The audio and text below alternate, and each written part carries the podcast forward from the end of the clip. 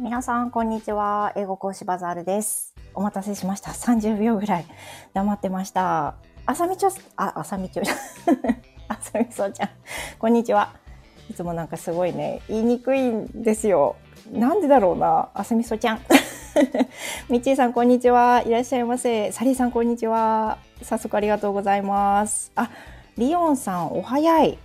ありがとうございます。早速お呼びいたしましょう。こんにちは。こんにちは。リオンさん聞こえますか？私は聞こえてますが、どうでしょうか？私は聞こえております。あのー皆さんお二人、あ、お二人と私とリオンさんの声のバランスとか、なんかこうちょっと聞こえづらいとか、そういうのあったらぜひ教えてください。リオンさん、今日お忙しい一日ですか？どんな一日でしょう？あ、それほど忙しくないです。あ、本当ですか？バザールさんは？今日はですね、えっ、と、夜が詰まってますけど、朝のレッスンがまたキャンセルになってっていう風な感じで、この後昼過ぎに1個あったら、あとは夜だけです。うん。じゃあ、はいよろしくお願いいたします。よろしくお願いいたします。今日は、あの、日本語オンリーとかでもいい感じでしょうか？どうしましょう？どうしましょう？そうですね。私ちょっと会話があんまり得意ではないので。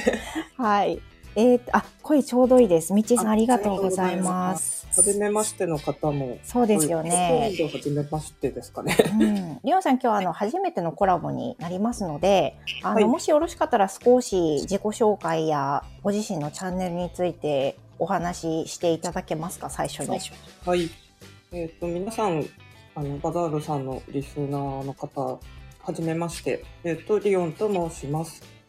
私は仕事は割と転職をたくさんしてるんですけど、教育業界では基本塾講師や家庭教師をメインに、まあ、塾運営とか英会話教室運営も、えっと、していたことがあります。で、今は、うんと、対面塾講師と、まあ、その中でもオンラインやってる時と、あと、あと個人でもちょっとオンラインの指導をたまにしていたりとか、あと添削とかもしていたりとか、まあ、いろんなこと教育業界でしてきてます。私のチャンネルはちょっと英語チャンネルじゃなくて音楽がメインのチャンネルなんですけどたまに教育の話とかしたりあと地味に教育の別チャンネルとか持ってるんですけどそっちは割と あのこじんまりとしてやっている感じです。であとポッドキャストもやってるんですけど、まあ、バザールさんも長くやってるということなんで、まあ、その辺も後でお聞きできたらなと思ってます。ありがとうございます。かなり多岐にわたる、なんかいろんなこの配信をお聞きしてると、お仕事も割と経験されたことがあるっていう風な話でしたけど、その教育業界と全然違う仕事とかもされていたことがあるんですか？そうですね。最初の職歴は事務職でいろいろやっていてで途中でなんか大学時代に家庭教師4年間とかやってたんでなんか急に教育の方にあの振って割とそこからは教育で転々としてる感じですかね。うーんなるほど。あの今ちょっとお話をさせていただいてますけど、これ音楽がちょっと音飛びしてるように私今感じるんですけど、BGM 切った方がいいかな？皆さんお聞きいただいてどうでしょう？なんか私の声が反響してる感じがするんですけど、どうですかね？ちょっと教えてください皆さん。どうどうだろう？ちょっと切ってみるか？切ってみようかな 切ってみようかなえーっと。はい、切ってみました。どんなですかね？メロディーさん、こんにちは。いらっしゃいませ。リオンさん、ちょっと緊張されてますか？そうですねなんかあの、うん私もともとハッシュタグ英語講師、ん？英語学習のところってうんうん、正直、あの、あんまり積極的に参加してなかったんですよね。ええで、なんか、バザールさんってもう、あの、本当に、そこのハッシュタグの英語学習の中でもなんか本当トップみたいな感じなんで、いや、なんか、そ、そんな印象を持ってもらって嬉しいです。全然そんなことはないと思いますけど。ほんね、あの、なんかいつもリオンさんは、あの、音楽演奏されてたりする回もあれば、あと学習について話されてる回もあり、割と多岐にわたっている感じですよね。そうなんですよね。最近ちょっとチャンネル方向性が どうなってるんだって、まあ私も思ってますし、あの、仲いい人からも言われて結構迷ってますね。なんかそのあの、例えばランキングの話で言うと、あ、はい。最近あの、かなりね、あの、分析されてて、で、あの、トップに上がるためにこんな感じですればいいんじゃないかと思ったら、本当に入ってるっていう風な、いや、本当に入ってるっていう回がたくさんあるので、リオンさんすごいなってすごい思ってるんですけど、やっぱり、分、どうやって分析されてるんですか？分析、はい。うんな、なんでしょうね。まあ最初の頃はやっぱり、ポッドキャストで本当に一人孤独でやってたんで、なんか交流が楽しくって、なんかすごいスタイフにハマってて、すごいトップページとかをじーっとよく見てたんですけど、うんうん。そっからいろいろ、そうですね、うん、動きを見てる感じですかね。あー例えば誰が入ってるのかとか、あとはハッシュタグ何かみたいな、そんな感じですか？ああ、そういうのも見てますね。そう、そういう、あの、誰が入ってるかはやっぱりこの、む昔からというか、スタイフが始まった頃からやってる方を私は勝手にベテランさんみたいなイメージで、あの、思ってたりとか、あと、よくカテゴリーのランキングに載ってる人もなんか大御所みたいな感じで勝手に思ってんで、私はバザールさんもその中に入っています。もう恐れ多いです。ありがとうございます。あの、サリーさんがコメントで、音楽はご自身で作詞作曲なさるのですか？というふうに書かれてるんですけど、リホさん、どうですか？私配信、配信をお聞きしてる感じでは懐かしい音楽を弾いて、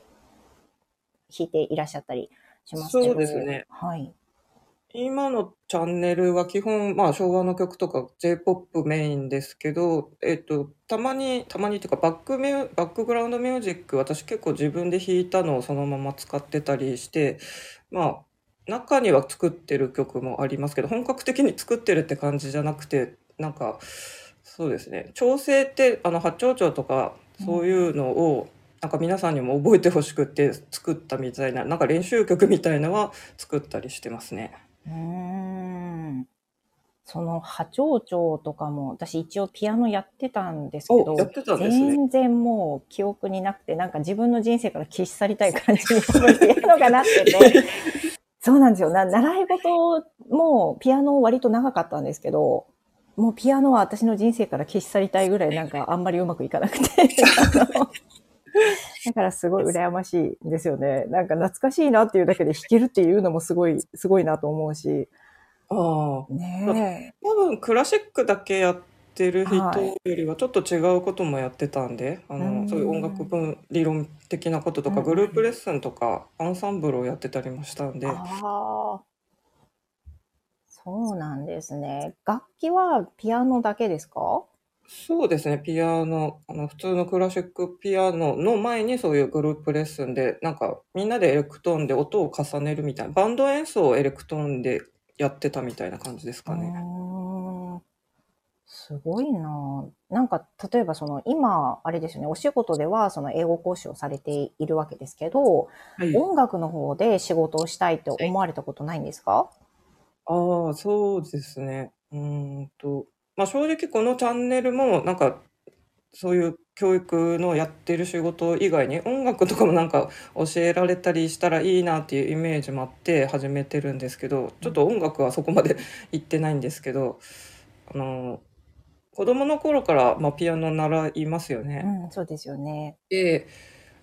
中2の時になんかオーディションみたいの受けたんですけど、まあ普通に緊張しまくってあっさり落ちたんで、まあそんなところでもう緊張して実力出せないようじゃなんかピアニストとかなれないなって結構あっさりと、うん無理だみたいに思って。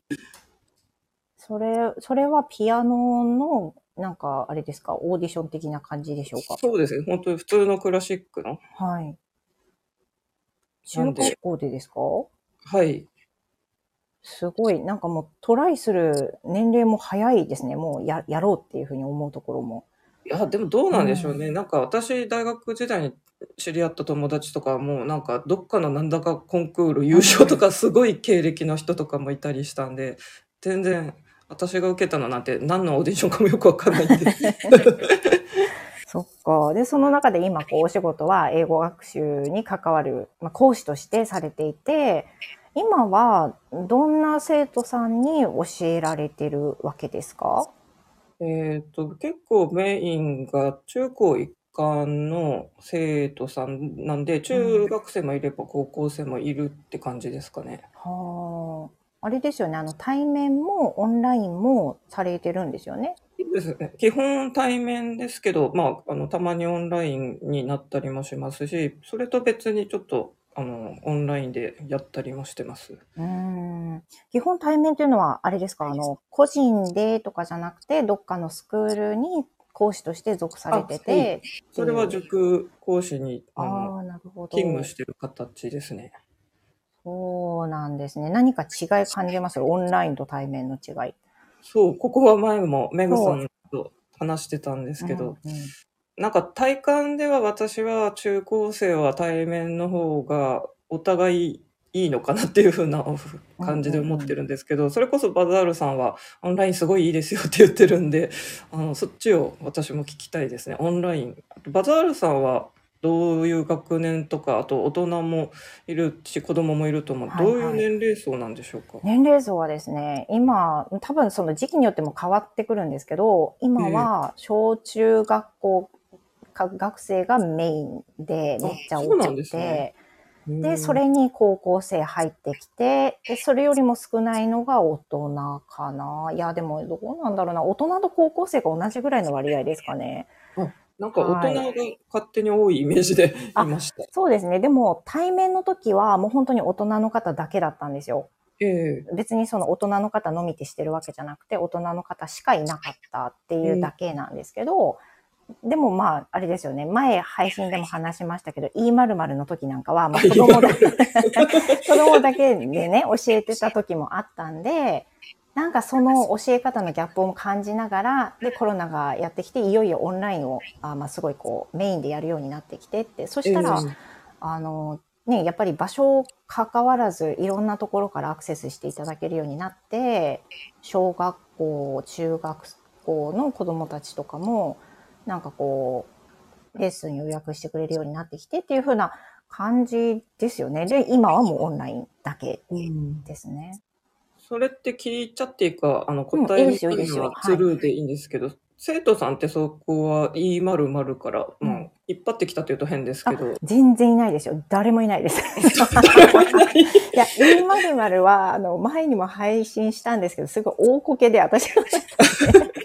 あの、あれです。私、E○○ したのが30歳ぐらいの時で、その高校を辞めて、で、息子を妊娠する時に、きえっ、と、教員を辞めて、なんか自分ででも教える仕事はしたいと思って、でも個人で教えることは全くこう、なんか全然ビジョンになくてですね、それで、えじゃあなんかどっかに属するかっていうのと子育てしながらやるからお家で教えられるっていうキャッチフレーズの E○○ に目がいったんですよ。そうそれでそこで妊娠しながらその研修を受けてっていう風な感じなんですけどまあ生徒が集まらなくて 1年で本当に2人の生徒さんしか継続生でつかなくてっていう風な話したことあるんですけど まあそんな感じであのめっちゃ大こけでした。あの学ぶところはいっぱいありましたけど。えでも、意外というか、大抵ホームティーチャーって、まあ、あの、持ち家で自宅でやられてるそうですよね方がほとんどです。賃貸っておっしゃってましたよね。はい、そうです。だから本当にひっそり。それって、賃貸の部屋にお住まいになりつつ、はいそ。こで開いた感じなんですか？そうなんですよ。で、んその、一応やっぱり許可がいるって言われていたので、ええその、管理会社の方に教室をしたいんですけどっていうふうなことだ、聞いてみたら、やっぱりその旗とか立てられないと言われたんで、あのね、旗もなければ、なんていうんですか、表札にそういうステッカーも貼れないみたいな感じになってて、だから、もう宣伝自体があんまり広くできなかったっていうのはあるんですけど、なんまあ集まらなかったですね、だから、全まあでも然。、旗とかあれば、一応うん。E○○ って自動英会話教、あの、界隈では知名度が高いんで、知られたら結構いい感じですよね。多分、うん。だから知られもしなかったのかもしれないですよね。やってんのかなみたいな感じだったのかなと。へえ。そうなんですよ。プラットフォームとかを利用しているんですか、今は。今、そうです、そうです。プラットフォームも結構入ってて、今あの、オンラインだと、ワールドトークっていうオンラインプラットフォーム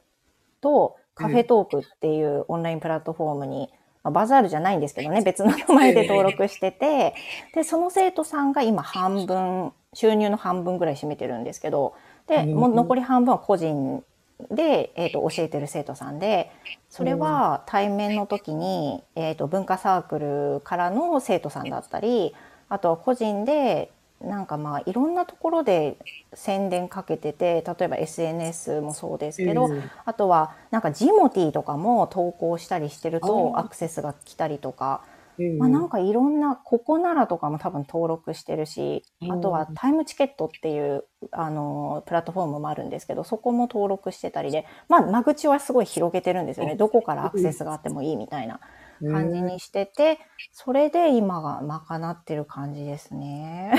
か個人でもやられてるんですね。そうですそうです。おちょっと私、本当そこら辺はちょっと聞きたいなと思ってたんですけど、あ私はなんか。家庭教師業の方で、あの、個人でやろうかなと思ってて、いくつかそういうプラットフォーム、家庭、オンライン家庭教師っていうところに登録しているんですけど、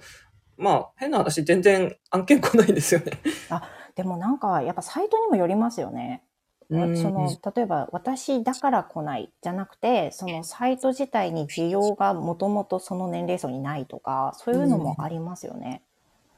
だから逆にバザールさんが今のそういうプラットフォームで中高生っていうと、あれ、英語専門の方が人来るんだろうかとかちょっと思ったり。ああかもしんないですね。なんか例えば入ってるプラットフォームだとタイムチケットってさっき言ったんですけど、タイムチケットの客層っていうかその売られてるチケットの種類って英語学習だけじゃ全然なくて例えばそのマッチングアプリで、えー、と彼氏彼女をゲットする方法とかそういうなんか副業で10万稼ぐ方法とそういうちょっとあのきな臭い感じのね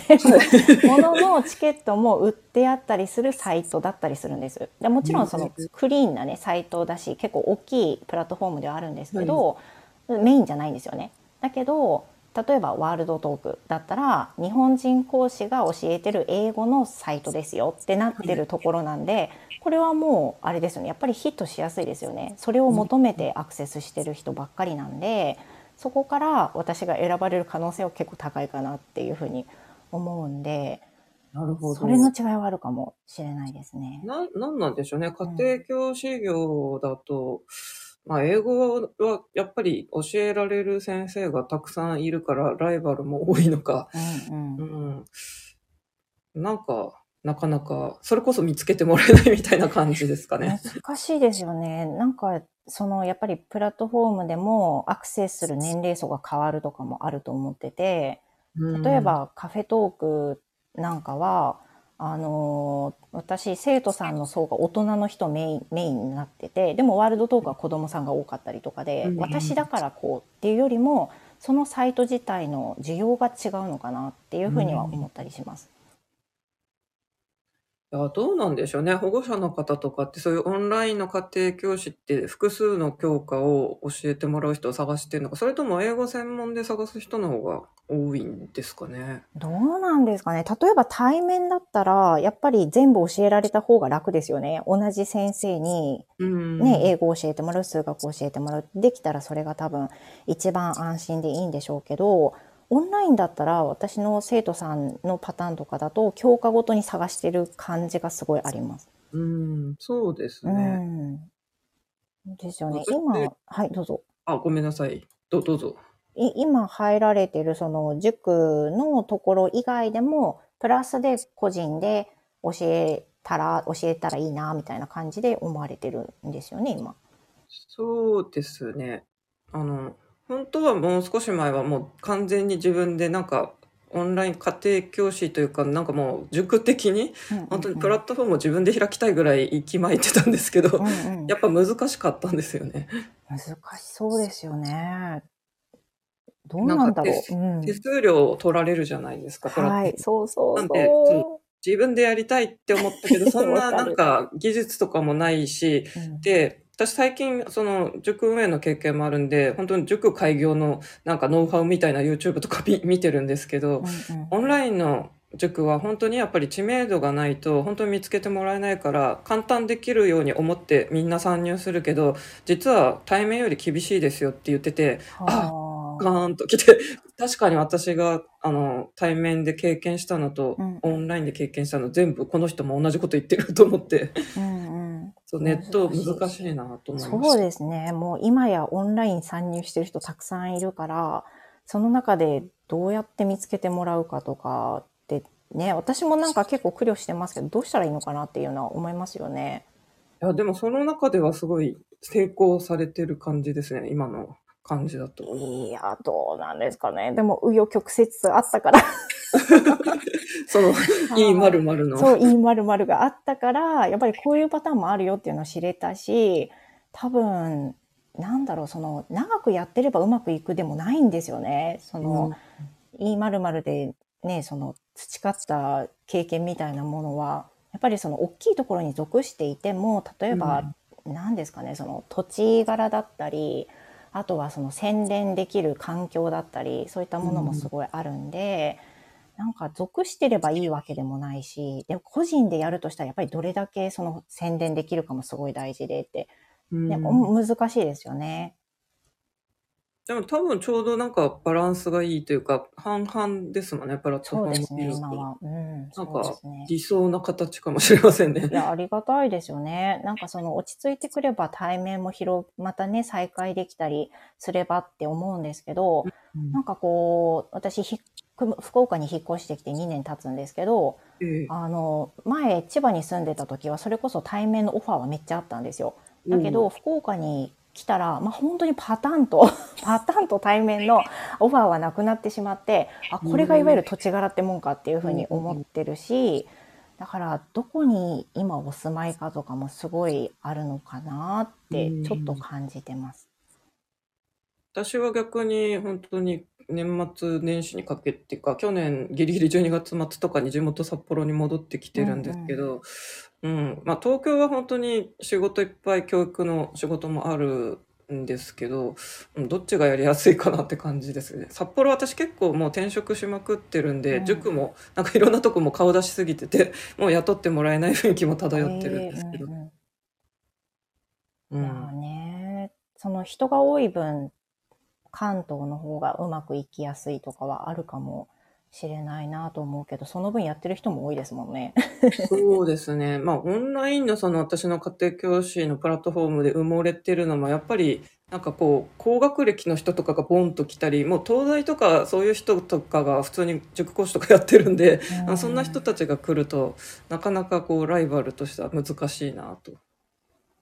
いろんな人がね、いますからね。まあ、だからといって、うん。まあ、私とかは個別指導をメインとしてるんで、そんな東大生に教えてもらうなんて多分全然逆に合わないと思うんですけどね。うんうんうんまあ、本当になんかいろんな向き不向きがあるなという。うんうん。そうですよね。なんか例えば今、その塾に入られてて、で、中高、中高一貫の方とか教えてるっていうふうにおっしゃいましたけど、はい。なんか難しい点ってありますか？教えてて難しいとか。うーん、結構、あの、中1とかを指導してると、やっぱり本当になんか英語の文法、あの、B 動詞と一般動詞が区別つかないとか、うんうん。なんか本当に、なんでしょうね、もう単語暗記ができないみたいな生徒さんがいっぱいいて、みんな英語嫌いだって言ってるんですよ、ほとんどの子が。なんか英語嫌いな子多いですよね。習いに来てるからかな。ななんでしょうね。ん好きっていう子あんまりいないですよね。まあでも私、あの、基本英語ですけど、たまに数学とかも教えてたりしますけど、うんまあ数学も好きって言ってる子もいないですけどね。いやー、でもすごいですよね。数学も教えられて、英語も教えられるのすごい。中学校までですね。いやいや、それすごいですよ。素晴らしいと思います。いや、でも、英語の方がうん楽というと変ですけど、やっぱええ数学って時間予習とかかかるんで、うんできるだけ本当は英語のみにしたいんですけど、やっぱ塾だと複数教科教えられる方が優遇されるんですよね。で、特にこのエースって割と鉄板、どっちもできると結構いい感じに見なされるんで、まあ。一応数学も、あの、教えるときは教えます。うんうんうん。なんか例えば予習とかってどのぐらいかけてますか？ああ、えはい英語ですか、そうです、そうです。まあ、変な話、中学校はそこまで時間かけなくても割とできるんですけど、やっぱり高校生はちょっと時間かかるかなって感じですね。難しいですよね、高校英語。そうですようね。ん。長文とか、やっぱりこっちも読んどかないとわかんないですしね。なんかあの、これ多分すべての先生がそうじゃないと思うんですけど、例えばあの、この長文をなんかテスト範囲に入るから一緒になんか読み解いていきたいみたいなオファーがあった時に、オンラインでじゃあすぐ送りますってデータをもらってすぐ開いて読むと、一人だと全然安心して読めるのに、一緒に生徒さんと共有しながら読んでると全然頭に入ってこないってことがあって、あ、ちょっと待って、あもう一回読んでいいみたいな感じになることがあるんですけど、すごいあの、なんかね、あの力のなさをすごいその時思い知らされて、もうなんか事前に送ってほしいってデータとかででもそれ、それはあります。事前に送ってほしいめです。っちゃドギマギする。あの、本当わかんないのだったらどうしようって思っちゃうからこ。っちも、いなんか変な発音しちゃってアクセント違ったとか、あれこれ意味なんだっけとか言って、ちょっと講師の威厳を損ねるようなことってありますよね。そうなんですよね。でそれってあんまりね、あの、好ましくないというか、もちろん人間だからあるんだけど、そうしないようにしたいっていう気持ちがあるから、できるだけデータ早めにもらって予習しておきたいって。完璧に仕上げたいですよね。そうですよ。じゃないともう自信が崩れちゃうもん。そうそう。あ、皆さんと同じなんですよ。やっぱり 高校生はちょっと本当長文とかドンってきたら、突然そうやってきたら怖い結構怖いですね。怖いですね。何が怖いって、あの、あれです、あの、副教材とかの、あの、ワークとかうんのデータを、ここ何ページから何ページまでがテスト範囲なんで、ここをやりたいです。うん、分かったよって言ったりするんですけど、特になんか悩ませるのが、カッコの中を埋めるっていうやつで、その日本語に合わせてカッコを埋めていくっていうのありますよね、問題の中に。。で、例えば、カッコじゃなくて完全な英作文だったら、色、うんいかようにもなりますよね。どんな文章でも作れると思うんですけど、カッコだと、これは絶対入らないとか、これで意味いけるんだけど、2つカッコあるから、絶対ここに入れなきゃいけないから、これじゃないなっていう風になると、選択肢がすごく狭まってしまって、もうす、もうすっごい嫌いなんです、それ。空想補助。本当に。あの、正直な話、教科書ってまあ答えないじゃないですか。うん、ないですね。あと、学校のワークとかも、まあ、生徒さんが持ってる場合だったらラッキーなんですけど、生徒さんには配らない学校もあったりして、で、こっちがこうだよって言ったのが、もし学校の先生と答えが違ったら、結構やばいので、あの、答えないやつも結構ヒヤヒヤしますね。そうですよね。その、先生がね、教えてる答えと違うとか、い割とよくあると思うんですよ、英語の場合は。あの、うんこれが正解なんだけど、先生は別の答えを言って来られてるとか、うんそういうのがあると、その相互を埋めるのが大変だなと思うし、なんかね、そうですよね。はい。あの、ミッチーさんが、生徒さんに受験生はいらっしゃいますかってあるんですけど、リオンさんどうですか？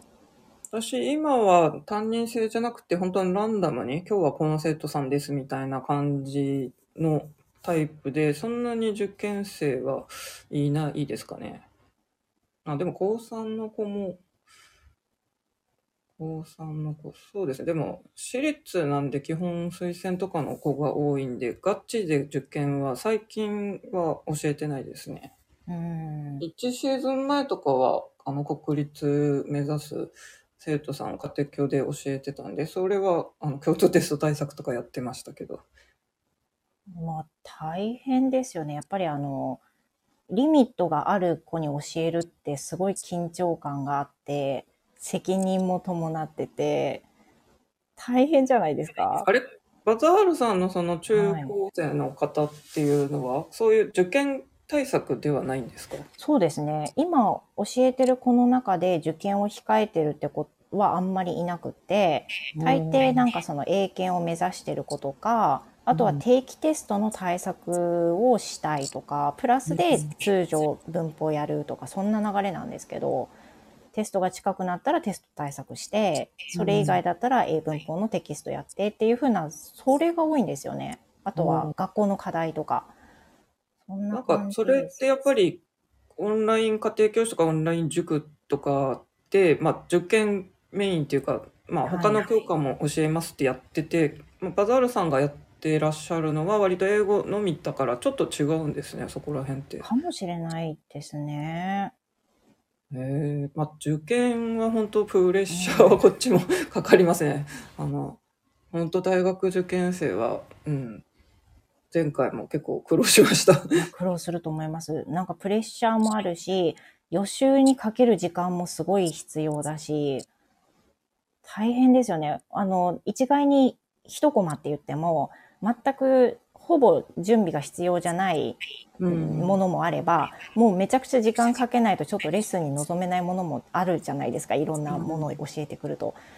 だそれが受験生ってなって、例えば週に2コマ、3コマ受けるってなると、もうそれにかける予習の時間ってめっちゃありますよね。そうですね。あと、本当に英語が苦手な生徒さんだと、本当に前回やってた時とか、高3の夏休みでまだ単語終わってないのが、結構本当にこれどう、どうしようかなと思ってう、んうんうん。なかなか苦労しましたね。なんか例えばオンライン、まあ、対面でもそうですけど、生徒さんの熱量が例えばこう合格するまでに満たないとき、その本当はもうちょっと時間をかけないと合格できないだろうなってこっちが踏んでるような段階で、なかなか時間をかけられてないとかうん、ここからここはやっててほしいって言うけどやってないとか、そういうパターンがすごく見受けられる生徒さんたちもいると思うんですけど、いますね。そんな時ってなんか声かけされます？しょうがないと思います？いや、そこすごい難しいですよね。いやこっちもやっぱりそうやって予習もしっかりして、ガチでなんか準備したけど、やっぱり生徒さんがあんまりきちんとやってないとかだと、結構こっちもなんか凹みますよね。へこみますよね。うん、なんか、本当に受験だと夏休みのここまでに単語終わって次文法仕上げてとか一応段取り踏んでるのに全然追いつかなくてあこれ全然うまくいかないみたいな感じで焦っちゃったりしますね。うん、そういう時そうですね。まあ親御さんにもやっぱりちょっと、うん、そういう状況ですよっていうのは伝えつつ、うん。まあでも、よく言われる話で、あの馬、馬じゃないですけど、うんあの、馬が、まあなんか、私たちが引っ張ってて、水を飲ませようとして連れてくことはできるけど、水を飲むかどうかはもう馬、馬次第っていうか、その自由、うん自分の意思みたいな感じのとこが結構教えるのって、あそういう世界なんで。そうですよね。だからやり方とかはアドバイスはいくらでもするけど、結局受験とか試験って自分じゃないですか、うんやる、もうやる気出すのも。うんうんまあそもそもやる気ない、やる気スイッチないとすら言われてますけど。うん、そうですよね。なんかそれが本当は根本にあるんだけど、だけどやっぱり保護者の方からはそういう期待みたいなものがすごいあって、たくさんあの習ってたけど形にならなかったとか不合格だったっていう風な結果をね、あの見られた時にこっちもめちゃくちゃプレッシャーですよね。うん。いや、なかなか本当それを考えてて、この前メグさんと話した時とか、なんか、大人の方がいいのかなとか私もちょっと感化されちゃいました。え、でも、どうですか？リリオンさん、あの、大人の方とお子さん、お子さんって言ってもまあ年齢多岐にわたりますけど、どっちの方が教えやすいとかあります？いや逆に大人の方、私は塾に属しているのがほとんどなんで、もう教えたことないんですよね。ああ、なるほど。はい。だから、そういう英会話のそういうプラットフォームも利用したこともないので、逆になんか皆さんの話聞いて私も登録なんかしてみようかなみたいに思ってますね。ああ、大人の、まあ、どうですかね？人によるのかもしれないけど、私子供さんの方がすごい教えやすいんですよね。なんか気兼ねしなくていいっていう感じですね。素で教えられるって言ったらいいんですかね？自分の、あの、本当に自分の感覚で話せるし、自分が思ってるように言えるしっていう、気は使うんですけど、まあ、あんまり気を使わなくていいって言ったらいいのかな。なんか、すごく自分の子供に話してるような感覚、自分の元生徒に話してるような感覚で話せるんで、なんかもう安心しちゃうんですよね。小学生、中学生、高校生とかだと、なんかもう教えてきたしっていう気持ちがあるから、なんとなくこう、この、好まれるような話し方もできるっていう風な感じで思うのかもしれないです。慣れですかね。慣れですね、きっと。うん大人はどういう感じなんですか？私本当にそれ経験ないんですけど。私、大人すっごい緊張するんですよ。そう。めっちゃ緊張するんですよね。すっごいガチガチに緊張して。あの、日本語でも挟みながらレッスン進めていくんで、日本語で話す瞬間に、あ、ちょっとすごいちゃんとした敬語使わないといけないっていう、そこに気を使ったり、あとは表情とかもすごいあの、必要以上に笑顔を作らないとっていう意識がすごいかかって、あの、すっごい疲れますね。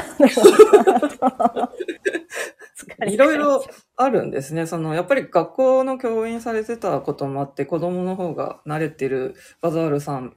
のような方もいたりとか、大人が得意な方もいたりとか。うんそうですよね。えっ、と、コメント拾うと、ミッチーさんが、昔高3の野球少年を家庭教した時は大変でした。夏の県予選敗退で引退からのスタート。めっちゃ大変じゃないですか。え、今から？みたいな感じにね。でも本当、塾をやってて、やっぱ夏休み、高3の夏から来る人とかいて、結構もう志望校とすごい隔たりがあって、うん厳しい子が飛び込んでくるときって、もうそういうの受け入れやめようよって思ったりしますね。それね、あの、ななんていう、酷な言い方だけれども、現実を知ってもらうっていう風なこともすごい大事だと思ってて、例えばやれば、あの、絶対いけるからっていうのは絶対嘘だと思うんですよね。だからどのぐらいしないと本当にこのぐらい遠いんだよとかいうのは最初に話した上で、それでも目指したいかっていうのは、やっぱり言わなきゃいけないって思いますよね。いやー、ミッチーさん、この生徒さん、いいかがばかりでしたか？この後すごい大変だったんじゃないかな。ねえ気になりますね。気になりますね。あの、コメント拾えてないんですけど、来ていただいている方ありがとうございます。あの、ちょっと戻りますけど、シマウマさんありがとうございます。ニコさんもありがとうございます。えーメグ先生出たり入ったりしてました。この後は最後まで聞けそう。よかったです。いやー大人の方の緊張ってどうやったらと、と、取ったらいいのかなって、多分向こうも緊張されてるのもわかるし、うんあと、あの、何ですかね。オフ、オフカメラ。カメラオフになってる時が緊張感増します。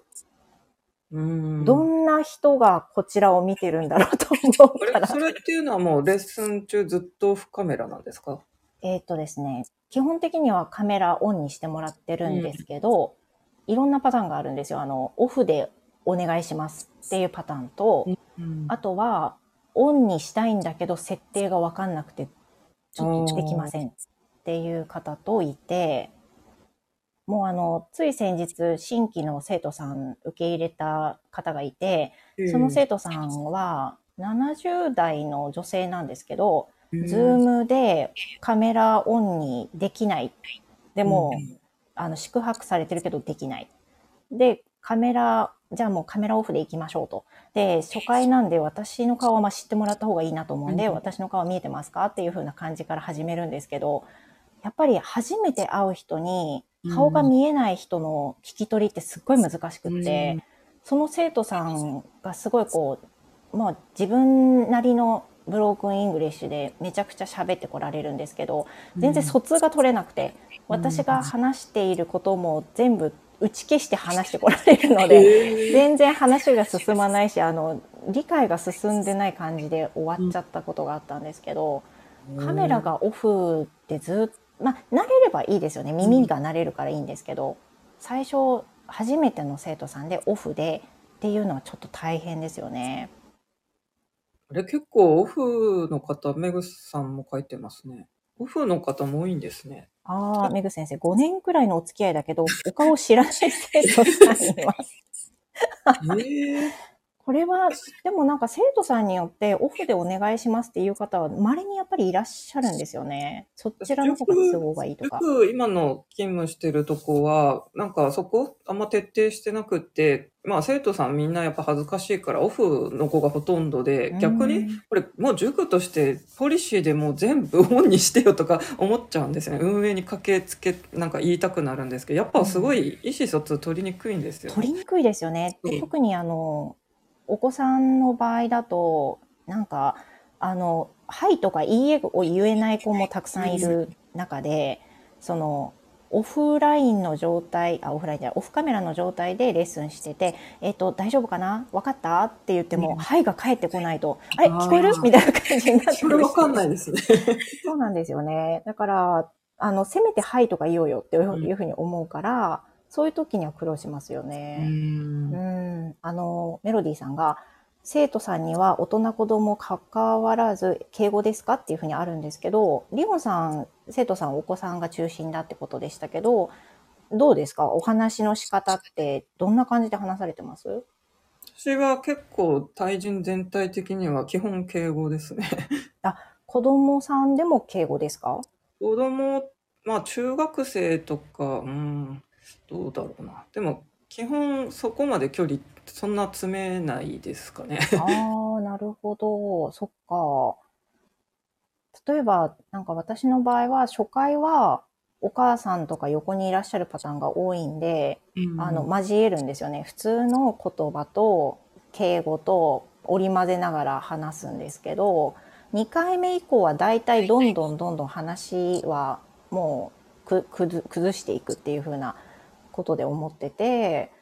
もう継続性の生徒で敬語話すことほとんどないですね。でも私もやっぱ崩してますね。そこまで中高生にすごいガチ英語、あ、ガチ敬語なんて使ってませんね。なんかすごいこう、距離を遠く感じてほしくないっていうのがすごいあるので、あの、まあ、失礼な言い方とかしませんけど、だけど、あの、なんだろうな、自分の子供に話すようなっていうか、そういう感覚で話してるところは多いですかね。そうですね。私も結構、あの、今の子供って、まあゲーム好きの子も多いですけど、うん話が盛り上がらないとき私は漫画アニメの話で結構私も好きなので、うんうん。で結構女の子が多かったりするんでオタク話とか、うんうん あの、まあ、恋バナからなんかちょっと不女子的な話もしたりとか、うん結構いろんな観点でまあとりあえず仲良くなろうって感じですかね。そうですよね。なんかそういう共通項をなるべく見つけて話そうっていうふうにしてます。なんかね、勉強の話ばっかりだと絶対つまんないよね と思うから。そうなんですよね。そう。がなんかその生徒さんでも、例えば、えっ、と、K-POP で推しの子とかがいる子がいて、で、今日なんかこれで、あの、CD たくさん買って、推しが出たんだ先生嬉しいとか言うと、いいね見してかっこいいみたいな話をしたりとか、そういうのとかはあったりするんですけど、なんか敬語であんまり話さなきゃっていう意識も私には持ってないかも、ないかもしれないです。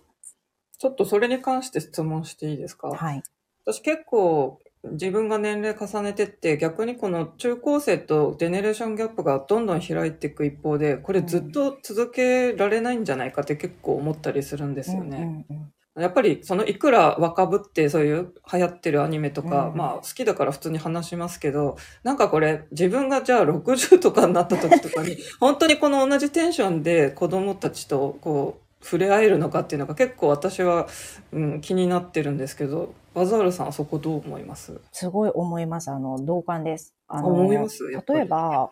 あの、自分が英会話の生徒として先生を取るときも、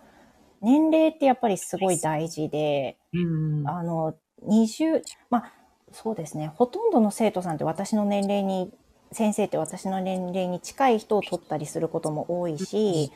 できるだけそのあんまり上すぎる先生を取らないようにしていて、70とかの先生は絶対取らないし、そうですよね。そうですよ。だから、まあ、先生によりますけど、例えば、年齢、最初の入り口は多分年齢が近い先生っていうのを選ぶと思うんですよね。でも、多分人となりが分かってきたら、年齢に甘んじて学習しなさそうな先生はもう取らないと思うんで、うん。そこら辺は見ら、結構生徒さんも見られてるかなと思うから、私はきっとジェネレーションギャップも感じるし、あの、おばあちゃんだなって思われるようになったとしても、なんかこう、ちゃんと貪欲に学習はして高めようとしてる意思はちゃんと見せたいなと思うし、わかんないことはわかんないで言っていいかなと思うんで、まあ、なんか60になったとしたら今度はおばあちゃん目線で 話せばいいと思うし、っていう風な感じで言ってますね。もうすでに私ついていけないと思うことたくさん生徒さんと話しててあるから、うんうんなんかこう、今先生ほら TikTok で流行ってるじゃないですか、なんとかかんとかの？っていう風に言われると、ああ、ちょっと全然わかんないわっていう話をしたりとか、普通にするから、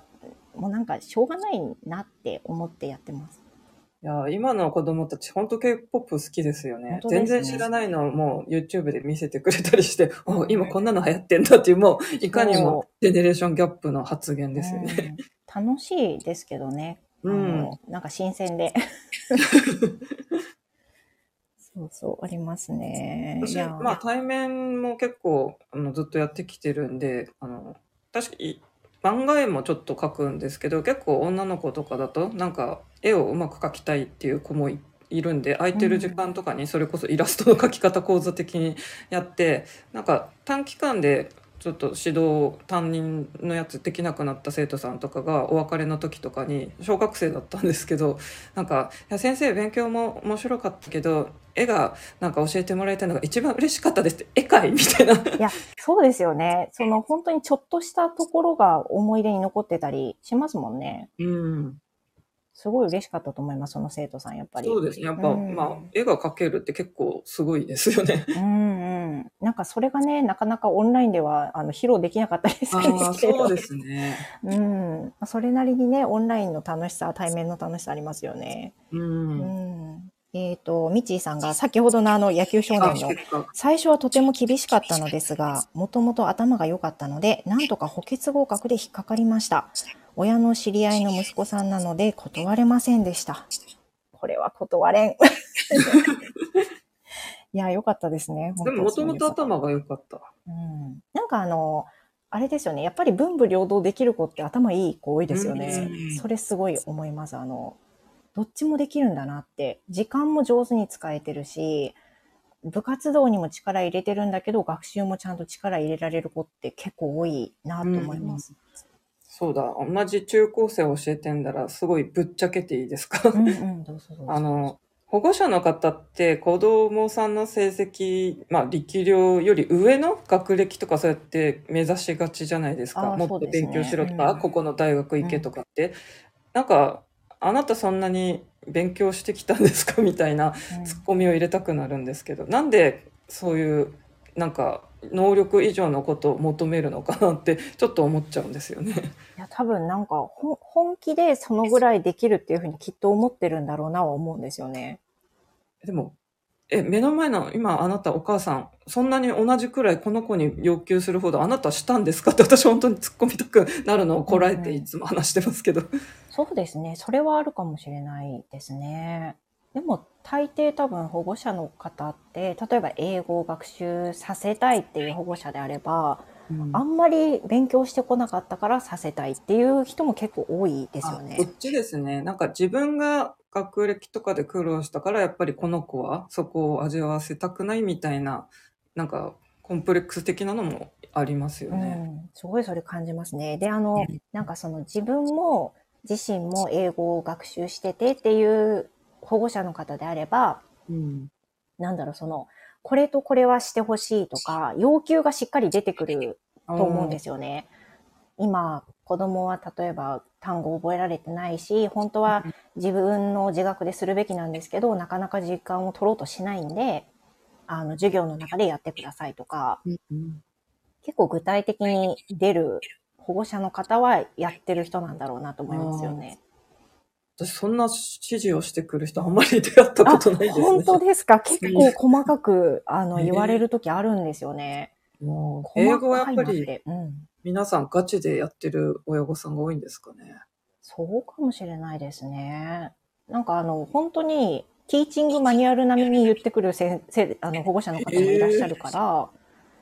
まあ、ね、言われた通りにというか、希望があるんであればその通りに回そうと思うんでやりますけど、ちょっとびっくりします。あの、結構、へーおって思いますよね。やっぱり違うんですね。きっと英語の専門家みたいな感じで受け取られてるのと、塾はやっぱり、まあうん、高教科とか受験合格っていう、なんかそっちなんで、やっぱり、そこまで言ってくる人、個別指導塾なんで、基本、やっぱり成績は平均以下のお子さんが多いんですよ。うんうんなんで、もともと勉強苦手だったり好きじゃないケースが多いんで、で、親御さんもそれで、まあ、どうしたらいいのかしらみたいな感じなんで、うんうんそうですね、そこまで細かく言ってくる人は、私はあんまり経験してないですね。ああ。まあ、言いやすいのはありますよね。オンラインだとメッセージでやり取りするのが基本なので、希望も出しやすいしっていう感じですかね。確かに、塾だと、まあ、指導報告書とかはこっちから出しますけど、本当に面談とかじゃないと直接話す機会もないですもんうね。ん、そうですよね。いや、面結白いな構違う。んですね。同じ中高生を教えていても。うん。でも生徒さんによっても様々ですよね。うんその、あの、学力も、もう、なんかむしろオンライン始めてすごい感じてるのが、学年をあんまり気にしないで教えてるので、今。あの、英語力が何たるかで、なんか教える教材変えたりとか、あの、中身を変えたりしてるから、なんかすごいできるんだけど、えっと、今、小学5年生だけみたいな感じになったりとか、することはよくあるんですよね。へーそれ塾とは違いますよね、やっぱり。結構違いますね、やっぱり。うんそっか。そうね、学年とは気に、全然こう、境がなくなってる感ありますね。うん。塾はやっぱりこの学年でここをこういう今学校でこれやってるからこれをやんなきゃっていうのは結構やっぱり意識してみちみちとやってますもんそうですよね。うん。そっか。えっ、と、めぐ先生からで質問です。子供の生徒の場合、自分からやりたくて習い始めたことを親が無理やり始めさせたパターンとどちらが多いでしょうか？リオンさんどうですか？ちなみにバザールさん、時間は大丈夫なんですか？時間、そうですね。そろそろ締めようかと思います。あの、1時、1時までで締めましょう。は、質問、えっと、私の場合は塾はやっぱり無理やりって言っちゃうとあれですけど、親が連れてくるケースが圧倒的に多いです。子供から来たいっていうのはほぼないですね。い。うん、塾ってそうかもしれないですね。うん。オンラインも同じです。あの、やりたいって言ってるから始めますは、ある程度年齢がいった子じゃないとやっぱりないですよね。うん。うん。で、小学校低学年の子とかはなおさらで、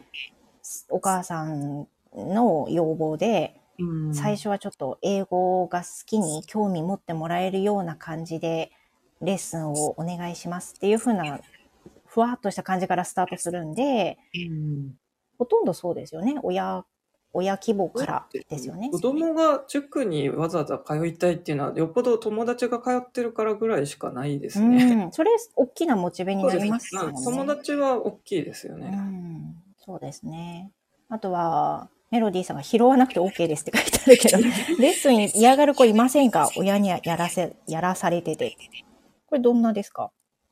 うーん、まあ、口では文句言ってても、なんだかんだしぶしぶ来る子は、まあ、問題ないですね。本当にもう、なんか、時間になっても来ない子とかもたまにいたりするんで、そういう子はちょっとケアが必要かなって思いますけど。うん。対面だともう実際にそこまで行かなきゃいけないから、うんあ。る程度のエネルギーがいりますもんね。そうですね。ねえオンラインの場合は、もう、例えば、まあ、スカイプだとこっちからコールして撮ってもらわないといけないんですけど、ちっちゃい子だったら、その、保護者の方が撮ってくれて、でも画面には誰も映ってなくて、うん。あら始まったよ。あら、おいでってになって、先生すいません、ちょっと待ってくださいねって言われて、で、ちょっと、あ、はーいって待ってて、で、向こうではなんかすごい嫌そうなの、やだーとかいう風に聞こえてるのとかはよくあるんですけど、そしたらもう私も、いや、お母さん、あの、もし、あれだったら今日あの、お話、絵本とか読みましょうかとか、そういう風になったりとか、あるんですけど、まあよくありますよね。嫌がってるみたいなの。そうですね。そんな、まあ、対面の塾で友達と会えるとか好きな先生がいる以外で、そんなウキウキワクワクと、塾に意気揚々とか、あとオンラインレッスンにそんなもうめっちゃ用意して、きり、先生、はじめ、なんか始めましょうみたいな人、そうなそういですよね。